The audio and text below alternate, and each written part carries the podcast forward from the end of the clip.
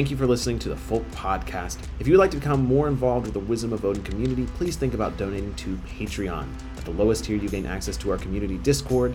Uh, the next tier, you gain access to live streams. And of course, at the final tier, you gain early access videos, as well as your name in the end credits for all Wisdom of Odin videos. Thank you so much for watching, and thank you so much for whatever support you're able to provide. Hello, my name is Jacob, and I am a Norse pagan, and welcome to episode 43 of the Folk Podcast, where we have kidnapped another group of people. Well, I say kidnapped, it's mostly like what happened to Parker last time, where Parker showed up at my house and I was like, hey, you want to totally be on a podcast? He was like, uh, I guess. And I'm like, nice. And we got Parker. And we got the other bunch from the original fellowship. We got Logan and Mary because Baker was actually tattooing Logan uh, while we were trying to do the podcast. So now we got him for the podcast, which I'm really excited for. Uh, Logan and Mary were really the, some of the earliest members of the, I mean, fellowship. I mean, shoot, Baker was too. Oh my gosh, we got like half the original fellowship here. This is amazing. I love it. Um, so Logan and Mary have been staples of the community for a very long time, um, both starting as guests and now are moving even into like leading rituals, leading gatherings gatherings. Um, so we've all kind of grown through this together. So we wanted to bring them on for today's topic. It, it, honestly, everything worked out really well. Um, but before we move into the topic itself, I want to give Logan and Mary a chance to introduce themselves and give us a little details onto their journey. So off to you guys. Tell us a little, tell us all a little bit about yourselves. All right. Uh, hi, guys. I'm Mary. Um, I've been a pagan since about 2016 and before that i was an atheist and i found the gods um, just to keep it brief uh, through primarily dreams. And uh, then i found jacob last year on the internet and um, we've been friends ever since. Yep i'm logan. Uh, i'm mary's fiance uh, so i've been exposed to paganism through her and I dabbled for a while uh, before attending the first uh, gathering. And uh, that was kind of what kicked my uh, path into high gear. Uh, now I mostly work with Freya, uh, but you know, I work with a variety of deities. I talk a lot to Nerthus, Odin, Njord, Freyr. So, I mean, you're literally getting an Odin tattoo right now. I am, yes, a hand poke on my skinny ribs. Quite a sacrifice. Yes. There's not a lot of skin to give. I mean, you know, they're, they're pretty skinny ribs, so it's basically his entire ribs. um, but yeah, so um, first off, it is you know just really crazy to me to have you guys on the podcast um, and just see that. I always forget that like when I first met you, um, that like Logan, you weren't really fully on like the Norse pagan path at that time, and then like from that first gathering, it just kind of blossomed from there, if I remember correctly, right? Yeah, yeah. I, I had done a little bit of deity work uh, and some spiritual stuff, meditation. Uh, Mary had been, you know, having me dip my toes in it. But uh, after the first gathering, I, I, really started buckling down and found Freya shortly afterwards. I've been uh, working with her mostly since then. So that's, I guess that's been about a year and a half now. Yep, and now you do rituals in boggy holes. Yep.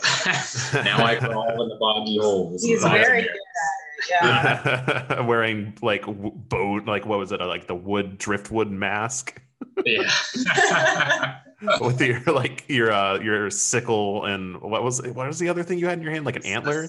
Yeah, sickle and an antler. oh yeah, how much times have changed. But this is a perfect transition to our topic for today, which is the creation of rituals or really anything around rituals. Um, so once again, you know, like with many of our topics, I always tend to look at the questions I receive, uh, you know, running the wisdom of Odin. And something I do get asked quite a bit still is how to create rituals or how to find rituals, I guess is another way, um, at least how people question it to me, um, is they usually are like, hey, you know, blah, blah, blah. Nice to meet you. You love your content. But also, like, how do you do rituals? Where do you get them? Where's the magical book of rituals that tell me how to do everything? And I, I do think this is one of like the Christian misconceptions we still deal with all the time and that's uh, you know the, the, there's this idea that there's just this written book of how to be a pagan and there's not. And there's really no one book on how to perform a ritual. There's no one right way. Um, and i think that's always an important thing to state um, especially when we dive into these topics where we don't really have source material. There are there is a little bit of evidence to go off of as far as like what a historical heathen blot would have been from you know 872 bc in sweden but it's not a lot and it's not really anything we could do today unless you really like you know sacrificing goats by hanging them from a tree and you know killing you know virgin brides um, so if you don't like doing those things, we basically have to go off of other people's personal experiences. So this conversation today will, I, mean, I don't think we've ever had this many people on the podcast before because uh, we have all the co-hosts and two guests. So this is going to be kind of hard to do, but we're going to just have a discussion on what we've kind of gone through to discover rituals, um, perform rituals and create rituals um, really from scratch while still also trying to honor the past we've been on. Um, so, would anyone like to begin on how they go about creating rituals? Well, um, I've only done um, the one public one uh, back at Central Ostara. Um, but how I prefer how I prepared for that one, like there's no set form or fashion or way you would prepare, but how I like to prepare is I kind of like to know a basis of what I was going to say beforehand. So I would write it out and kind of make it poetic. And then I would practice that. And practicing that kind of makes it automatic in your mind. So if anything weird does come up, that it's second nature. So, um, but you know, it didn't go exactly as I had planned it to go. Um, it wasn't exactly by the book and i don't think they can ever be exactly how you write them or how you create them um, but before i went into that what i did was i went and meditated for i mean probably two hours. I was just getting in the zone getting my garb on um, really taking in that kind of aspect that i wanted to become for the folk um, a quick chime in. Um, you know, obviously, you know, for the listeners, is we're going to be talking about a, a, mix of personal rituals as well as group rituals as well. They tend to have the same bone structure from my personal experience. It's just obviously when you're doing a group ritual, especially when you're performing one, you have to take in consideration the other people in the ritual.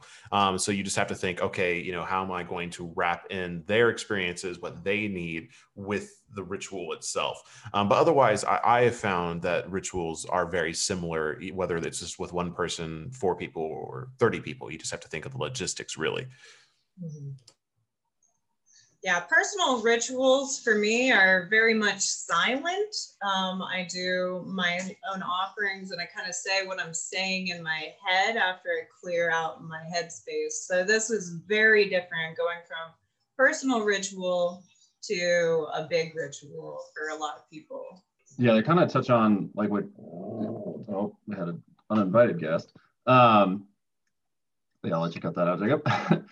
um, so to kind of tie in both what Mary and Jacob said. So for me, I I kind of go a little bit just let things go with the flow. Like I do have some set planning. I don't really do a script or anything, but I do kind of like what Jacob was saying, like look at who is there for that ritual. So, for example, when I did my Hell's Blot um, at the Texas gathering, I had spoken to for the by the time I had done that ritual, everybody that was there and kind of got a feel for what certain individuals were working with. And there was uh, one of the people that was there, they were trying to work with ancestors a lot more and another individual that was there was kind of working with uh, kind of like a beloved dead kind of thing, like friends that they had lost um, since they had been in the military and stuff like that. So knowing that, you know, that kind of helped mold what like what my purpose was going to be and how that ritual was going to end up going.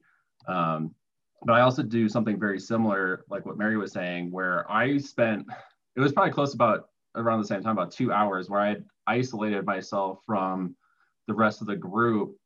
And part of that was also just being in complete darkness. Um, you know, I tried to avoid all like natural light, whether it was coming from the fire or, or the house or anything like that.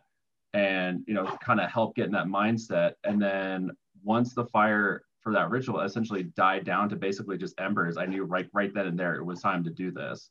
So like, I didn't even have like a set time exactly of this is when I'm going to do it at this exact moment. It was this, it felt right. And then I just went into it from there. You're not wrong. A lot of us went to sleep waiting. uh, but uh, kind of going off of what y'all were saying, yeah, with like all, at the Texas gathering that Ian and I did, uh, I, I talked with Ian a little bit beforehand, but I was mostly, you know, being the Thor guy, it was getting close to winter, so I knew Thor was getting ready to go to Jotunheim, and I wanted to do something to honor, venerate Thor, and bring the folk together because he is the god of the people. And so I was like, all right, what would you do for a friend going on a trip, like for you, Jacob, with Germany? Uh, send them off. You want to have a big send off party or something like that. And so that's what I did. You know, I, I kind of gathered the folk and I was like, look, Thor's getting ready to go to Jotunheim. Let's fill his meat, uh, let's fill him up with mead, food. Let's give him everything he needs on that journey to go. So that way we can hear about his tales when he comes back. And that was like my mindset, my thinking behind that ritual. So to roll it back to basics real quick, um, just for the people that are just getting into the faith, um, I do have a full video covering rituals. Um, you know, if you want to like refer to that as well, but obviously in the podcast, this is a little bit more of personal experiences. Uh, but I will refer to that in the sense that a basic ritual to me really is just like you know the invocation of who you're going to do this for. You know, is it about a spirit? Is it about an ancestor? Is it about a deity? Is it about a group of deities? Is it a general offering to the deities? You know, you have to have a who you're actually trying to contact, who you're trying to get connected to. Um, and then you have the middle, like the meat and potatoes, the substance, like what are you actually doing? Um, you know, this is really where your personal flair comes into it, um, where, you know, you kind of focus on an aspect, like if you're going for Odin, you know, invoke Odin, you know, call to him, use many different names. Um, and then the middle section would be, you know, are you going to focus on the wisdom aspect, the wandering aspect, the warrior aspect, the leader aspect? Um, you know, are you going to, you know, bring in a different poem from the poetic edda? Are you going to, you know, use raven feathers in the ritual? You know, that really this can be just about anything. Um, you know, this is really where you can personally come through and shine. And where I find in public rituals as well, this is also where, you know, you you really get that that that sense, that that energy, that vibe. Um, it's it's always going to be different, um, no matter who performs it. You know, it changes by the day, the person, the weather. Um, you know, it can really be very different.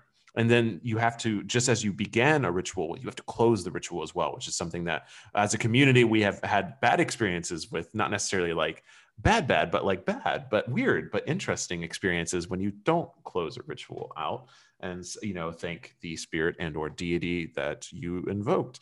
Um, which if you want to know more about that go watch the uh, fall gathering podcast episode where we talk about that more. Um, but you know closing a ritual is very important. I mean it's just like when you you go to dinner with somebody um, you go get a coffee or a drink with somebody you have a greeting and you say goodbye. Same thing with the deity same thing with the ancestors the spirits say goodbye to them um, you know thank them for their time. I mean they gave you their time of day. Um, you know and i think i referred to it in the ritual video as a ritual sandwich. You know you have to have unless you're an open face sandwich but then you're just lame um, you're trying to like you know i don't know don't just it's a sandwich okay? Um, so you have your two pieces of bread and just got, you got to have the two pieces of bread okay? There's no open face sandwiches in heathenry. I'm declaring it.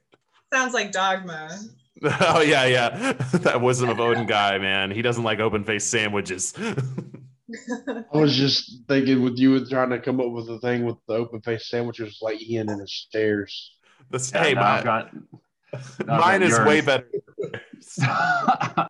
All right. So, so uh, wait, I, will, I, feel like we need to describe the stairs real quick to really embarrass Ian.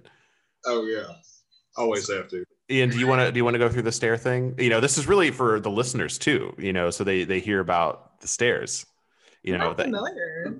yeah. Oh, so yeah. So the story behind the stairs is I was trying to be wise. I was trying to get some advice on. I don't even remember exactly what it was, but it was just like your your journey through paganism as a whole. And for some reason, I started using stairs as each step being the next like level of your journey and experience as you go and you just keep climbing stairs. And it sounded like the ramblings of a madman, and it has Well, no, I think what made it bane of my funny was what, what that it was we were talking about you know helping out new people new new Yeah. beginnings new pagans and ian for whatever reason was like staircase staircase staircase like I think And the exact right. Well, I think the exact thing was he, he brought up a point of staircases, and then like we were like, okay, cool, cool, and we moved on through the conversation, and we got to something else, and he's like, you know, it's like you're moving forward.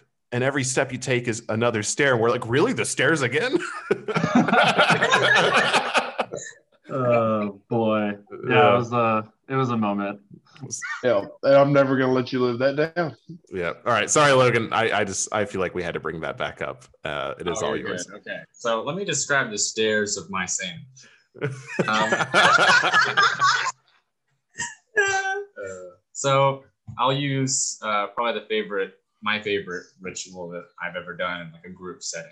All right. So the first stair of your sandwich is, as Jacob was saying, the uh, in, Indian voguing. So this, for context, this ritual was a Vanir blot at uh, the Central Yule last year. So me and my uh, my fellow sandwich makers, uh, Parker and Zach, we got together, and the first stair of our sandwich was creating this large altar to the Vanir. And I feel like creating the space is sort of the um, it's it's an overlooked part of of building your sandwich. Mhm. And um, so we created this large altar. We had a space for Freya, Freyr, Njord, and Nerthus. And uh, so we went through the woods, collected things. Uh, we had like idols of Njord, uh, Freya, Freyr, and Zach actually carved like a, a stone for Nerthus because we didn't have an idol for her. But then we got like wheat for Freyr, and I collected like various beautiful like stones and uh, plants and stuff for the Freya portion. Me too. Yeah, some yeah, she helped. and some uh, shells for Njord and whatnot. And uh, we went out there and kind of meditated for a while together. Uh, got sort of our basic structure down, but we didn't really have a script. Uh, Zach went and sat by the shore because we knew that he was going to do the Njord part to kind of connect and meditate with Njord. Uh, Parker went off into the woods and spoke to the trees, and I stayed behind at the altar and uh, kind of communed with each god and gave offerings to them. Uh, in like a public ritual, I kind of prefer to give my offerings beforehand so that uh, the focus is on the people there giving their offerings. Oh, of course. So then, after we got all sufficiently lost in the woo, uh, everyone came out, and so then that's the meat and potatoes of your of your sandwich staircase. There's Yeah. potatoes in your sandwich. There's potatoes in your sandwich, yes. so the potatoes of this sandwich staircase was that? I Keep it together. it's an ugly sandwich, but it's still a sandwich. We got to roll with it. it was a beautiful sandwich. okay? it's our sandwich. Right. so in the actual, I feel like there's a mini sandwich inside the sandwich where you you invoke privately beforehand to kind of consecrate the, sp- the space. Like an And then you- appetizer. Yeah, yeah, exactly. Yeah. the first stair of the meal. And so then you do the public invocation uh, to welcome, you know, the people there who aren't leading the ritual uh, into that mindset. Uh, then the the middle, the I think what I think the most important part, if a ritual has this aspect in it, is giving the offering. So I, I personally just really love uh, like group rituals where everyone has an opportunity to come up and give their own offering, say who they're giving their offering to. You get some really beautiful stories like that. You can feel people's emotions and connections to the gods. That's, I mean, I just, I love that. But then after that, uh, and it's funny because our sandwich got a little off track here because we we had a plan to, um, you, know, I think maybe Parker was going to uh, say something to kind of close the space, but uh, Jacob, you were the last person to give their off to give your offering, and after you did so, we were right on the shore of a lake. Jacob was like, I don't know about you guys, but I'm hopping in that lake. and everyone, all the guys just started taking their shirts off and just running towards the lake. And I looked at Parker and Zach and I was like, well, I guess this is the way that we're ending it.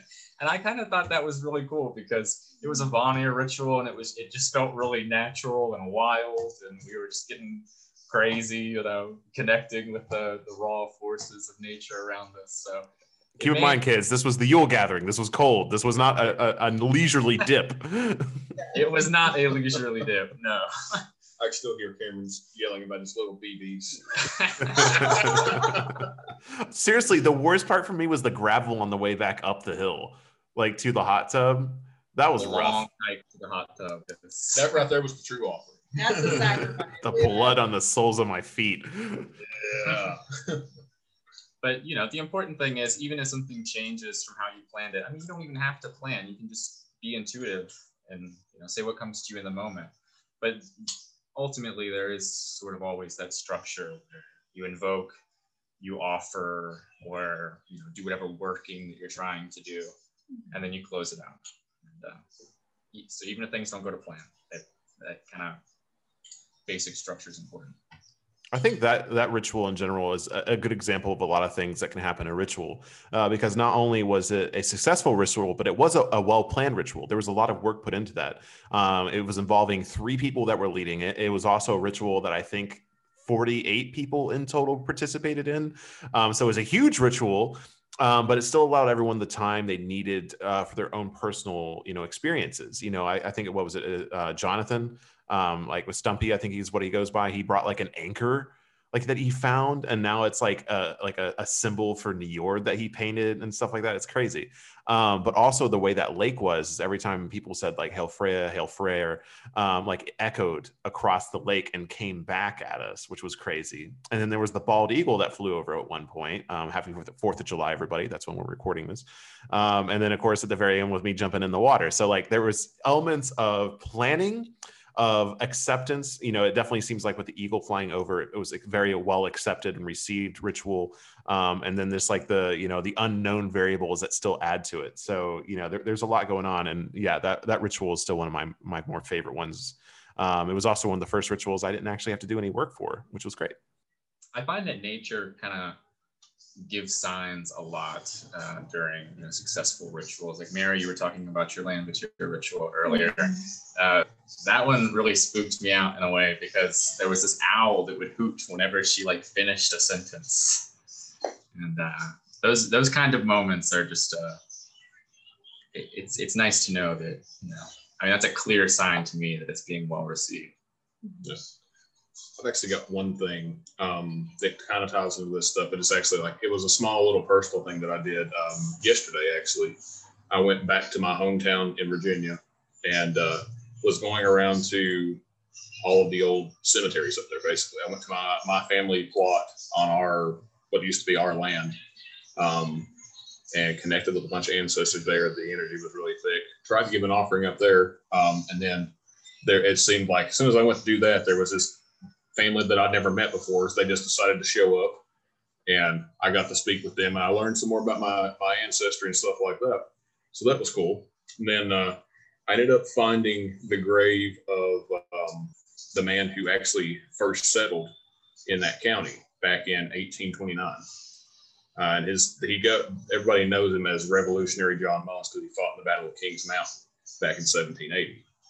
Um, and I, I went up there, and you could tell nobody had been up there probably in a long time. There was trash up there all over the place. Went up there to spend, just kind of sat down and kind of just called out to him and said, you know, I don't have anything, I don't have anything on me to actually offer to you other than my time. And I just sat there for a few minutes in silence and just thinking about how the land was whenever he first came there and everything like that. And then I, uh, the road is only like 20 yards from where I was standing. And I couldn't hear the cars going by or anything like that anymore. And all I could hear was nature. You know, I could hear squirrels running up and down the trees, going through the leaves and everything like that, uh, the birds. Um, and it was just a really awesome thing. There was this really nice, cool breeze that came through too. And there's just a, like a little small ritual that I didn't actually even give anything physical other than my time to. One of the most valuable things you can give Oh yeah, for sure. And I, I, mean, I don't know how much we've talked about. Uh, you know, I feel like it's been very sparingly, but you know, alternative offerings to food, drink, things like that. Um, you know, like, and one of the big things is time, and uh, something that I really like is uh, poetry as well. You know, poetry is cheap. You know, you just got to take the time to sit down and actually creatively write it. Um, and it's one of those things where I feel like I can write a poem and then you know burn it for a god, and then it's like I'm not going to remember it again, and it's all theirs. Um, uh, and another one, actually, Blade or uh, Old Babushka recommended to, I think Ian, we've talked about with him, is uh, the idea of offering secrets to like gods like Odin. Like I hmm. really like that idea as well. You know, so you you know take a secret to your grave kind of thing, but give it to a god instead. I kind of like that. Hmm.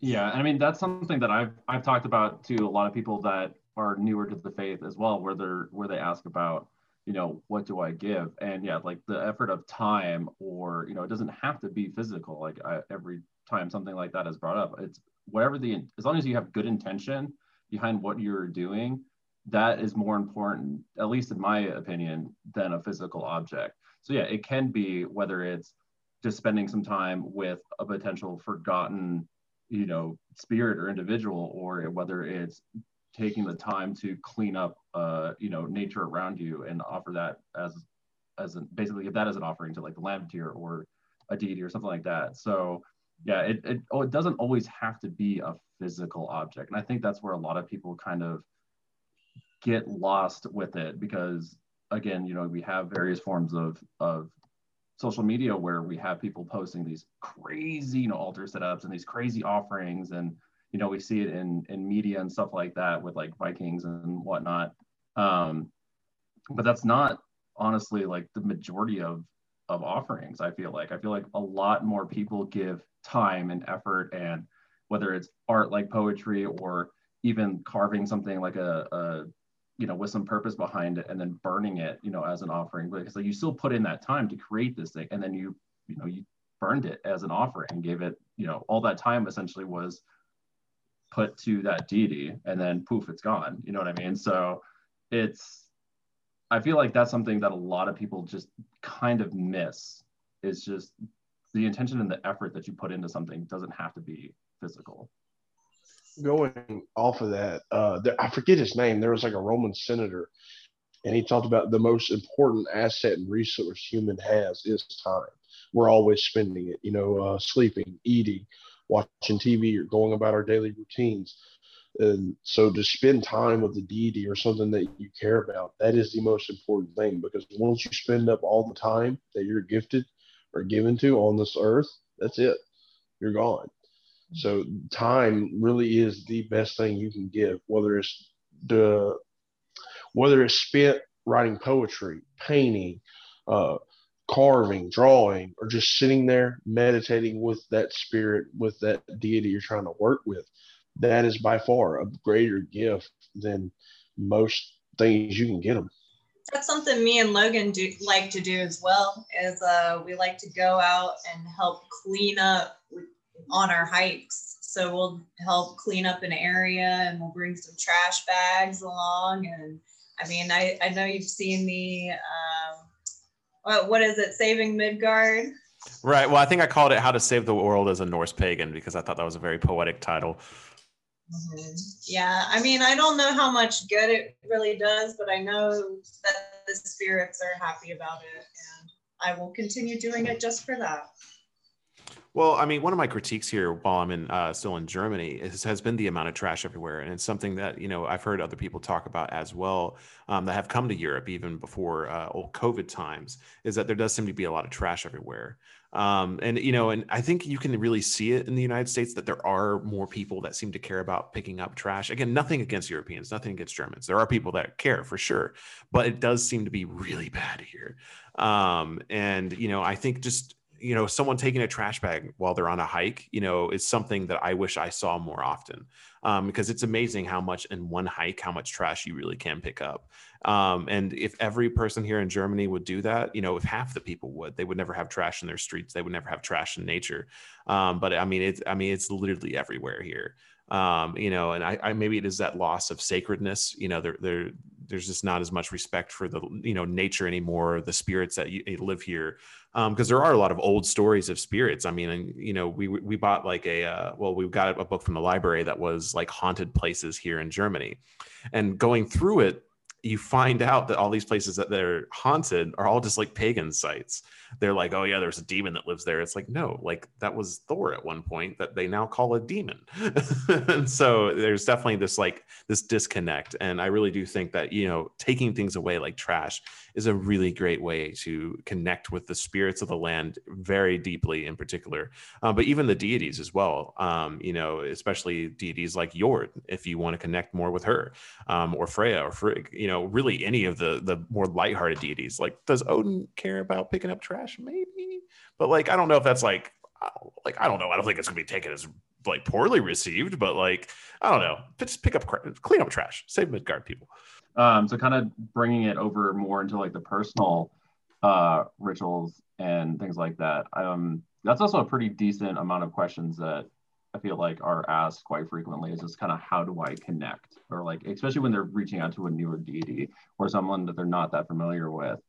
Um, and just to kind of go into a basic uh, you know prog- like process for me because a lot of the times personal rituals and offerings are exactly that they are personal so there are some things you know like that i connect with Hel with um you know i won't necessarily talk about like on the podcast or out in public you know very few people are really privy to that information just because it is a very personal experience for me.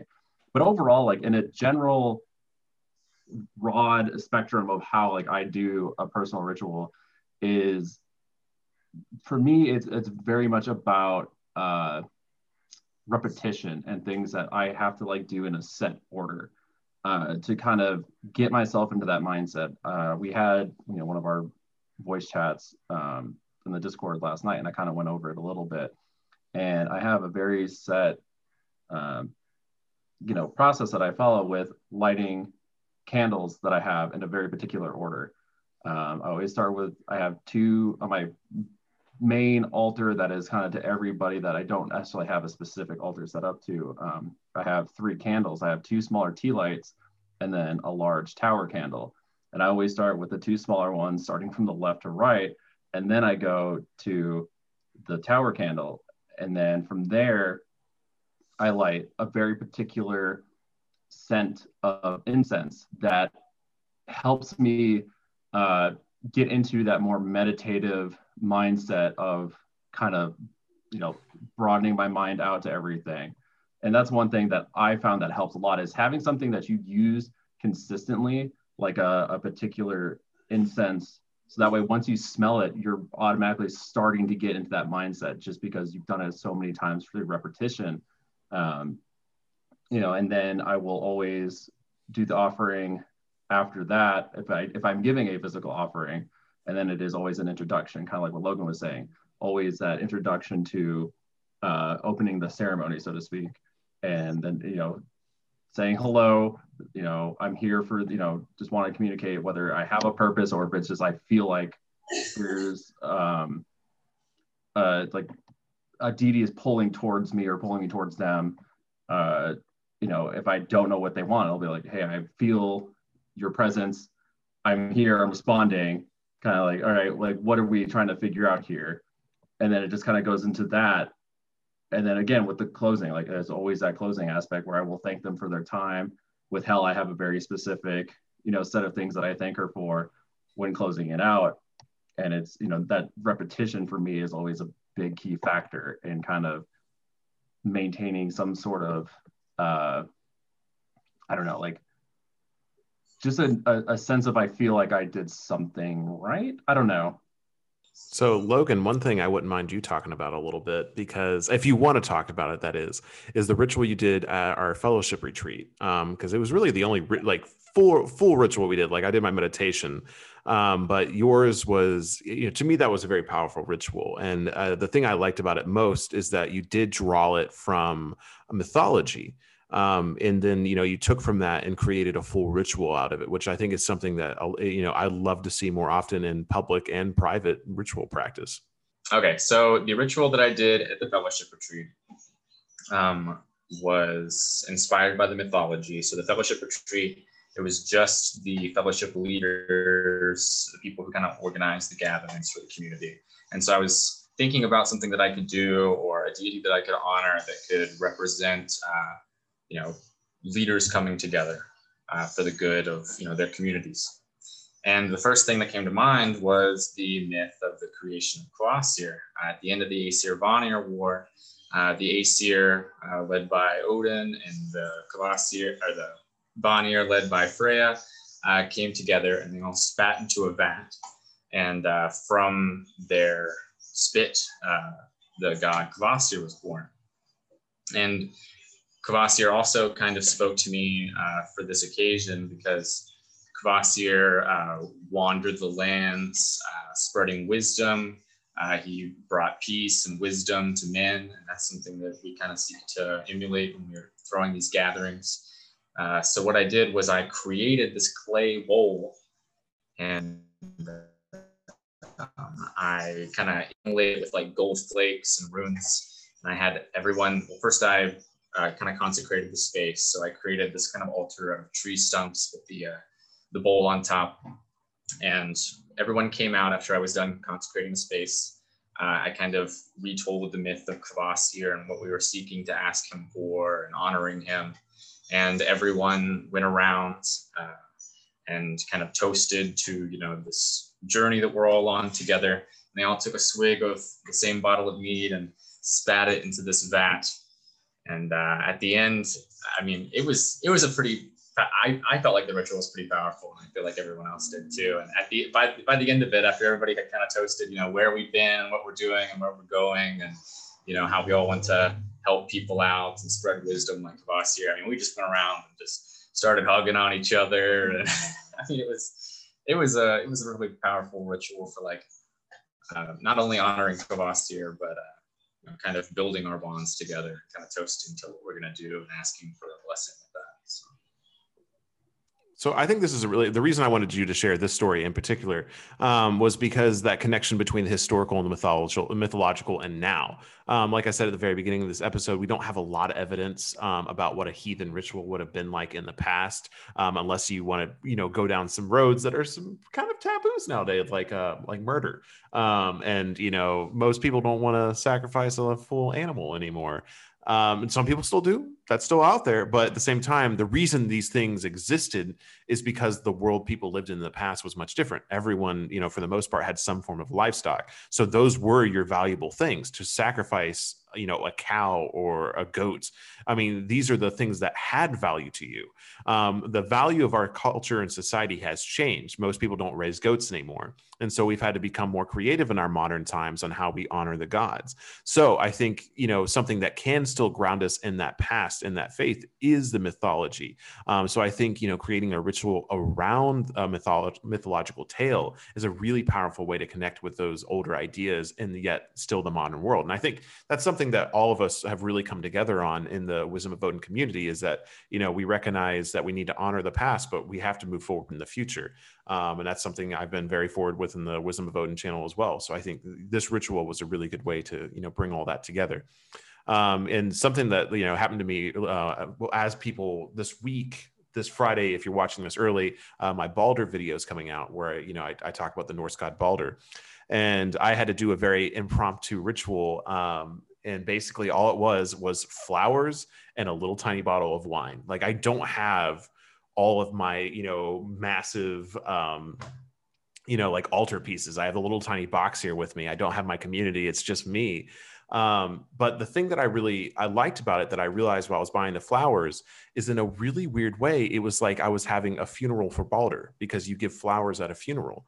And so as I was laying them on this spot, that's what I was kind of picturing and envisioning and kind of invoking was his death um, and how I was there at the funeral. You know, Odin gave Draupnir, you know, Thor consecrated it with his Mjolnir, um, you know, and other people probably gave gifts, you know, so I was giving flowers as a sign of respect. So, you know, even a small personal ritual can still have the mythology behind it in some way. Now, if you just, you know, pour it out a drink or just, you know, give any kind of gift, it'll work. But I think when you tie it to the mythology, it's really going to elevate your own personal experience within the ritual as well. That's beautiful. A funeral for Balder. I like that a lot. All while the citizens of Munich watched me do it. Good. oh, this was even worse. Like I, I posted that picture on Instagram of everyone watching me as I record downtown, but this was not downtown. And it was at the Temple of Apollo at this, uh, like they, they built a temple to Apollo, which is really cool. And I was like, well, what a perfect place to do a Balder ritual. Uh, but it's also a really popular place to take selfies. And so while I was performing this ritual, like I I waited, like there was people there, and I waited for them to leave, and I was like, oh sweet. So I like set up my filming equipment, and I started talking, and sure enough, another couple was walking up. I'm like, you know what? I'm not letting them stop me. I'm going to still keep recording. So the whole time, if you watch the Balder video this week, um, the whole time I'm talking about rituals, I'm talking about how to honor Balder, and the whole time I'm giving an offering to Balder, there is just a couple there taking selfies like crazy. Um, so that's a fun little backstory for you. But um, yeah, I didn't care. I was just going to go. I'm going to roll with it. Hell yeah. They did come up to me afterwards um, to ask them, ask me to take a picture of them. and I was like, pictures. I mean, yeah. like really, really, like you watch me just pour alcohol around this 200 year old temple to Apollo, and the first thing you want to ask me is, "Hey, hey, bro, can you take a picture of me and my girlfriend because we haven't taken enough selfies yet?" That's the world we live in in 2021, baby. Oh my gosh, right? And I have like my Odin hat on and everything. Like, you know, I don't know. I feel like I was in a vibe. like little computer box, what do? um, but uh, sure. Uh, do you have anything more for us as far as like rituals that you do? Because I mean, you've really only been to gatherings back in the fall, so you've been pretty fairly solo practitioner for a while now. So what have you been doing, you know, personally to stay stay connected, and like what kind of rituals do you still kind of do? Uh, for me, mostly it just it depends on the deity. Like this, like I said, this last spring, working with Dionysus, I was spending a lot of time in the forest, uh, giving gifts of like different kind of wines and stuff like that, and meditating with them, and exploring my spirituality deeper. Um, I have a Freya ritual planned with not just me, but my cousin and his wife soon that we're going to do at his house. So you know, being a solo practitioner a lot of the times you you got to really focus on what you where you're at spiritually where where you're planning on going and what you're doing. Because you know f- for the area i live in it's heavily heavily christian. People think i'm crazy. I mean because i'm i'm very open about me being a pagan now. And i don't hide it. I don't you know try to I mean, you're literally known as like about it.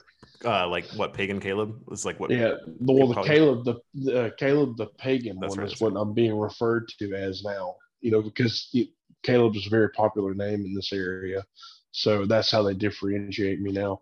Um, but you just have to really, really dive deep and figure out, okay, you know, this is where I'm at spiritually. This is where I want to go, and you know, do I need to practice shadow work? What what gods are reaching out to me, what gods are really calling me? And it's hard to do sometimes, especially with our day to day life. If you're get so busy, sometimes you need to take a break and relax and, and spend time out in nature. Whether you're just sitting at the base of a tree, going hiking, camping, you have to break away from the normal society to really figure out what gods are talking to you and what where you want to go spiritually. If that makes any sense. I think another thing you can bring up um, in the form of rituals, is, uh, I think a lot of people ask about still is like how often you're supposed to do them. Because I do think, again, there's this misconception of people thinking that they need to do them every Sunday on the good old Lord's Day, um, because that's what they've been trained to do is that every week they need to do something religious and spiritual. Well, let me tell you, this is literally my job is running the Wisdom of Odin, is talking about paganism. And I probably only give an offering once a month. I probably have one big thing a month where I sit down and do a ritual or do a like deeper meditation. For the most part, it's just part of my life. Um, you know, seeing the gods, you know, everywhere you go, looking at, you know, nature and seeing spirits or looking for spirits. Um, you know, it, it doesn't need to be this big grandiose thing. And honestly, for me, if all I had was the gatherings every three, four months, that's enough for me, honestly um, because you know those are very large religious experiences. And I think this is also something we see historically as well. Now it could just simply because we don't have enough information, people didn't write down their daily rituals. But for the most part, it seemed like most religious events were held to times of great need, or at least on a yearly cycle. You know, every Yule they gave this kind of ritual. They performed this kind of ritual. Every summer they performed this kind of ritual, um, and that's something we see from pagan societies all across the world. Is that you know they're small small rituals unless you're trying to heal somebody or you know bring better crops you know for the most part are kept towards the seasonal cycles um, which is I, I, I prefer. I don't need religion every week you know or at least one an hour long sermon every week or an hour long ritual. You don't really need that at least not in my experience. Definitely. I don't go out and give uh offering or ritual every sunday or like being a big thor follower and him as my patron every Thursday, that'd be exhausting. Um, Christianity is so different when that mindset where, you know, you go to church, you go to church Wednesday, you go to church Sunday, you know, you do Bible study on Wednesday, you hear a sermon Sunday.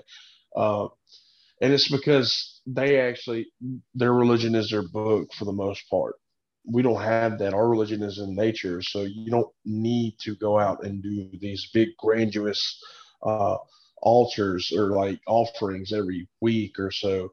You can just go out and go to the cemetery like Caleb did, talked about earlier and sit with the, your ancestors or, you know, go to a park or hiking as Mary and Logan suggested and clean it up. Like th- those small things mean a whole lot more for you and spiritually and the spirits and the gods than for you to go and give a grandiose offering every week or so. So one thing that I've had uh, that's been in my mind since we started talking about all this, and it may just because we have Logan here as well, um, is kind of like impromptu rituals or spur of the moment, which this may this probably wouldn't I can uh, qualify as like a spur of the moment thing, but I, I kind of count it as an impromptu. But when we did the um, me, you, and Parker did the Freyr blend mm-hmm. at the uh, Central Ostara, because we had all we knew is that we wanted to give to Freyr. We didn't know any uh, anything at all about what we wanted to do. Um, we found us a nice meditation spot earlier in the day uh, and decided to hike up there with uh, this herbal blend that we put together of like uh, it was really good like pot tobacco and mugwort. Um, went up there, set, and we smoked that, and we planned our ritual right then and there. Um, and it turned out really, really well. And I never would have thought of doing what we ended up doing, which was the uh, what was it? was the sowing the seeds, tending the crop, and then the harvesting. And each one of us did one of those aspects. So, uh, in, you know, impromptu rituals can be a thing as well. Mm-hmm. Um, have y'all had any experience like that? I would say to a degree, like there's, I can't think of a particular, well, actually, you know, it's not really a deity that I did an impromptu thing, but um, more of a, a ancestral uh, aspect of it where yeah it's kind of like one of those things you're just sitting there whether it's in meditation or you're just sitting there doing your every day-to-day like things and you'll just get hit with like a sense of inspiration to go and do something. And usually whenever i i get hit with that just random thought of of i should go and do this i usually go and do it uh you know and it, it to me doing stuff like that has a, like a, I feel more connected or almost more like uh, uh, uh kind of like fulfilled when I instead of like taking a lot of time planning something like the the Hel's Blot that I did even wasn't necessarily super planned out. You know, I had a very very very like skeletal baseline for what I was actually gonna do. Kind of like that inspiration come to me, you know, as I was meditating on it and stuff like that. I, I personally really enjoy the impromptu stuff because yeah, it could be literally in the middle. I could be cooking something and be like, oh, I feel like I need to do something. And then like, you know, depending on what it is, I can, you know, do it right then and there, or, you know, I take a little bit of time to kind of plan it out. But I really enjoy the impromptu ones. I think they're honestly really fun to do. Yeah, I mean, that's how I get into it too, is it's mostly impromptu. Like, I feel like I should do this. I feel like I should light this candle. I feel like I should grab this herb. I get this notebook, uh, burn this, throw that. Um, I did this recently, um, and I ended up meeting a god, uh, a goddess that I didn't really expect to ever uh, have a conversation with. Um, but what I did is I was burning my herbs and lighting my candles and going through that whole rigmarole of doing this and that. And then what I feel like doing is putting on my garb and dancing. And that's what I ended up doing. And when I got done with that, I felt like I, I felt like I met Verdandi, uh, the Norn of the present. And I was just overcome with this sense of inspiration or this sense of uh, ex- ecstasy that was like kind of like cackling, kind of crazy, kind of like the ever changing, chaotic nature of the present really like showed itself to me. And that's probably my most powerful recent one, but I, I like to sit down and meditate at least three times a week. Like I like to do it pretty frequently, but it doesn't always turn into a ritual to the gods. It doesn't always turn into an offering. It's just kind of what I want to do in the moment. Uh, so one last thing I do want to mention before we move, uh, like finish this podcast, since we're actually over the 50 minute mark already, um, is when rituals fail or when you don't get the exact result you really want. Because I, I think a lot of people, um, you know, feel like they messed up if something doesn't happen, or one they expect way too much. They're expecting the skies to part and Odin to ride down on Sleipnir and say, "Oh, I've heard your call." Like that's not necessarily going to happen let me know if it does because that'd be really cool. Take pictures. But chances are it's not going to happen. Um, so you know i think some people have too high of expectations for what rituals are really going to do um, or at the very least don't aren't ready for when they don't give them exactly what they want. Or at the very least you know they blame themselves when something doesn't go right. So do you guys have any personal experiences or advice for people getting into ritual work for the first time uh, when they feel like they get the cold shoulder? Hmm. I would say just don't necessarily blame yourself for it because you know you're like you said you're not always going to get a response so to speak. Um, you know i've had you know personal rituals that i've done where you know i i started it and i got everything set up and i actually you know went through the process of, of making an offering and reaching out and I basically got nothing. I got no response, and I was just like, "Well, I guess today's not the day." And you know, I basically closed down the ritual in a respectful manner, and was just like, "I'll just try again another time." Um, you know, and that, that's gonna happen. I mean, these are deities that you know we're not their center of attention. You know, they're not always gonna be there to give a response or maybe it's something that'll come later down the road and just not necessarily that particular moment. It may be you may plan some crazy ritual some big thing that you're doing and then go through it and do it and not get that immediate response that you're looking for but then say like a week two weeks to a month down the road that's when you may actually get it. So it i feel like a lot of people have a tendency to focus on the here and now when doing a ritual like that, or just doing rituals in, in general. And it's not always going to be the case. It could be a more prolonged response. So if it if it happens, it happens. If it doesn't, you know, don't I wouldn't beat yourself up about it. It's just one of those things where I guess today's not the day, and then either try again later or just give it some time and reapproach it, or it happens later. I think it's really a perception thing as well. So I don't know. A lot of the time, they I think people expect to be talked to in a certain way. They they expect to be able to hear it and to know it. Uh, just like in a way they expect to hear the gods like through sound or um, you know like they don't expect it to be inspiration or internal or kind of external signs. They kind of expect it to be um, more straightforward than it is. And I think it's important to understand that it's a mystical experience and it's not necessarily always straightforward and there's symbolism you have to look into. And sometimes you do get a reply, but you don't know how to read that reply. Well, I think it's fairly well known. I had a fair, I had a pretty large one back at the uh, Kentucky Yule whenever I did the Odin blot there. Um, if you watch the video, it looks like it went perfectly fine. The magic of Um, editing. Do what? The magic of editing. Magic of editing. Yeah, Jacob is a magician. If you didn't know, he's the real Gandalf. no, which I'm Tom Bombadil. Remember, that's what we're figuring out. Oh yeah, I forgot Bombadil. Yeah, sorry about that. Yeah, it's that beard. and that, honestly, the hat too. Yeah, that's it. That helps. Um, but at that one, I had it.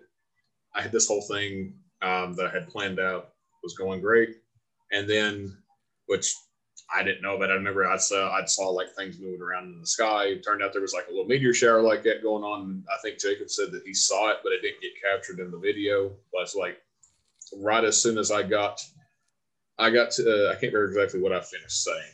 It I, whenever I lost my words or I lost my voice uh, speaking when I was speaking to Odin, um, it looked like one of those meteors had came and like disappeared like right above my head, and I felt in that exact moment that I felt like I was a complete failure and that I had failed Odin.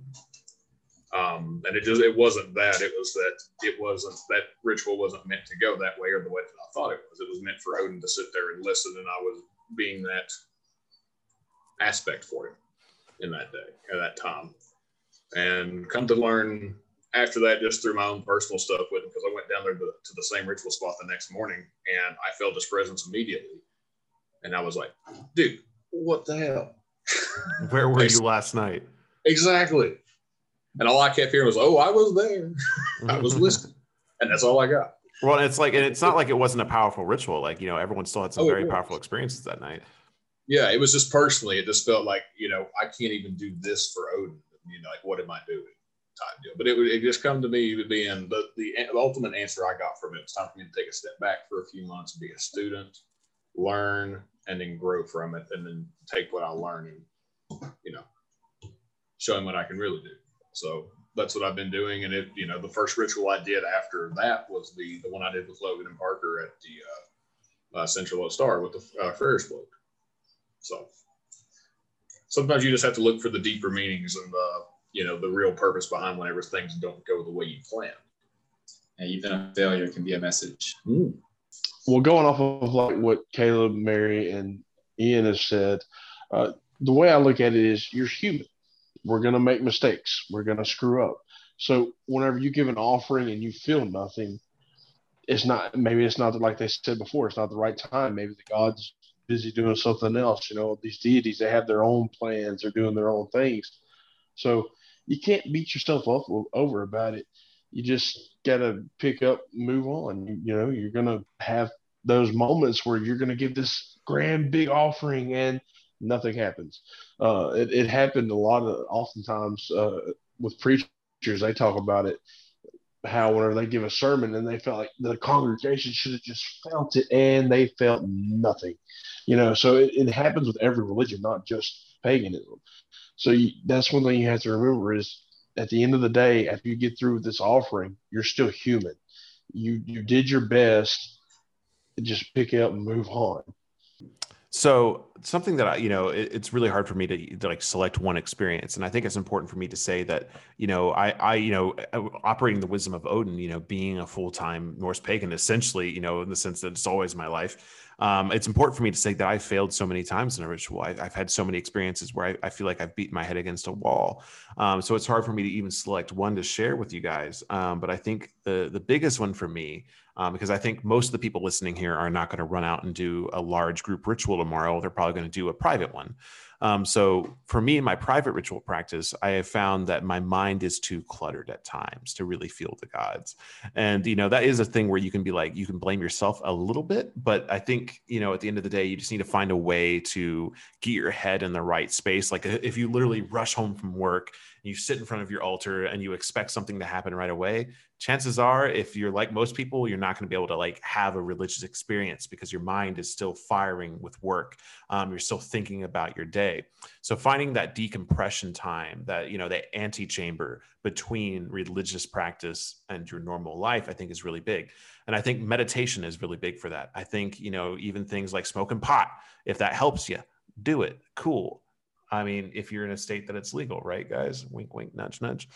Um, but I think you know you just need that thing to really help you um, decompress from your day because um, you know even me, you know, running a social media account, editing videos, um, you know, sending literally dozens of messages every day, my head gets so clogged up that you know when i sit down to actually practice the faith i can't feel anything like the gods could be shooting me with you know rays of energy and i could be like oh what you know like i'm not even actually going to feel it because my mind is so clogged up uh, with just you know just the day's bs you know? I've been on my you know i look down at my phone every 30 seconds you know i'm sitting there thinking about my phone as i'm sitting in front of the altar or i'm thinking about you know bills or you know my family you know and i can't clear my mind um, and I, you know, and I think that's why a lot of us are really big on meditation, even though it's not something that's written in the Havamal to sit down and meditate every day.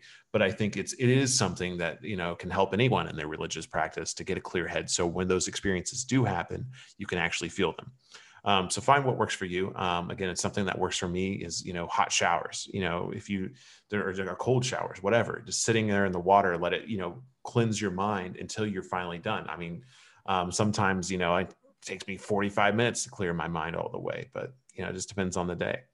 Just to kind of touch on the shower thing, actually, that's a that's honestly kind of part of my personal practice as far as doing that stuff. Like, because that'll help me as well. Is it, it's almost like a ritual in a in and of itself where I am cleansing not only my body but my mind of everything that is going on. You know, like shower thoughts are a very real thing. You know, I honestly tend to think about more things when I'm just sitting with water running over me or have, you know, a certain level of epiphanies or whatever it may be while that's happening because I am essentially in that moment in time, I'm clearing my mind of everything else that has gone on in the day.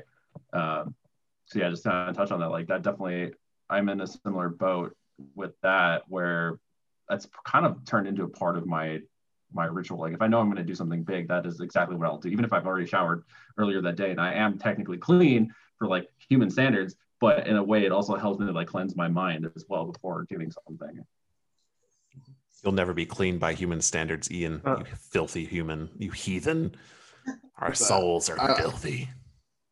Adding on to that, Ian uh, and Jacob, I'll agree. That's one thing I've added too from the Hellenistic path is the Filthy. the way that it was recorded in, in Athe- the Athenians, they would wash their hands and wash their bodies in Filthy. salt water before they gave an offering to any god or deity.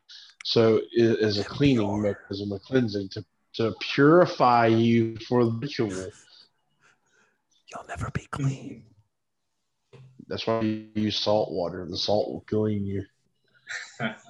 Wash them feces, you impure humans. Well, um, if I, from what I remember from uh, the the brief time I took a Russian um, folklore class or like a Russian folklore and society class uh, before I dropped out because that woman was a psychopath. But regardless, when I was in that class, one of the interesting things we learned um, was that like during ritual periods for like early Russian people, like long before like Orthodoxy came, they would have moments um, like if they were about to do a big spiritual thing, they would like lock themselves away for like three days.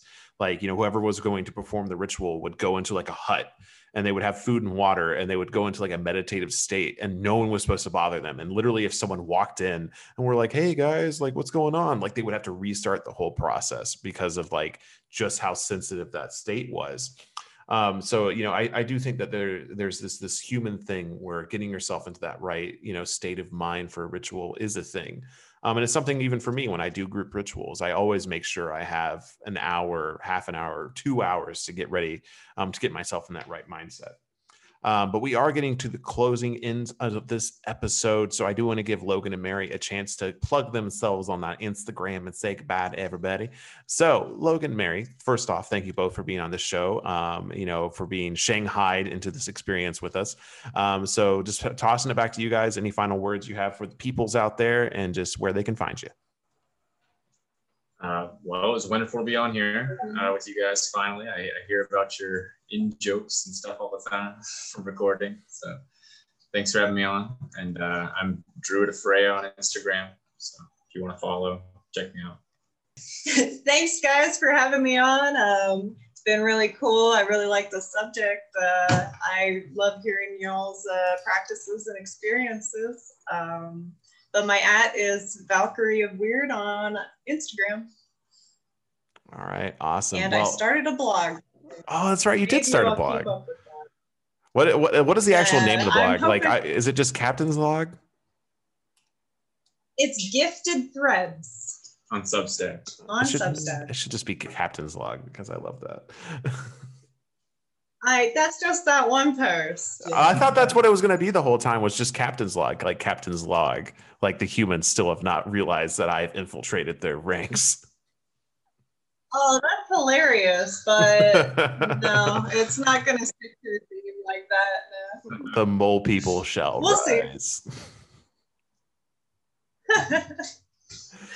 All right. Well, thank you both once again for being on this show. Um, and thank you for everyone joining and listening. And uh, apologize that this episode has been a little bit of a badness, but again, having five people on, wait, six people on has been quite crazy, uh, but wonderful at the same time. So I hope you enjoy this conversation. Hope you've been able to learn some more. But if you're interested in being on the Folk Podcast or have questions for us at the Folk Podcast, please email us at the Folk Podcast at gmail.com. That's right. It's not Hotmail, it's Gmail uh, or no AOL Messenger either.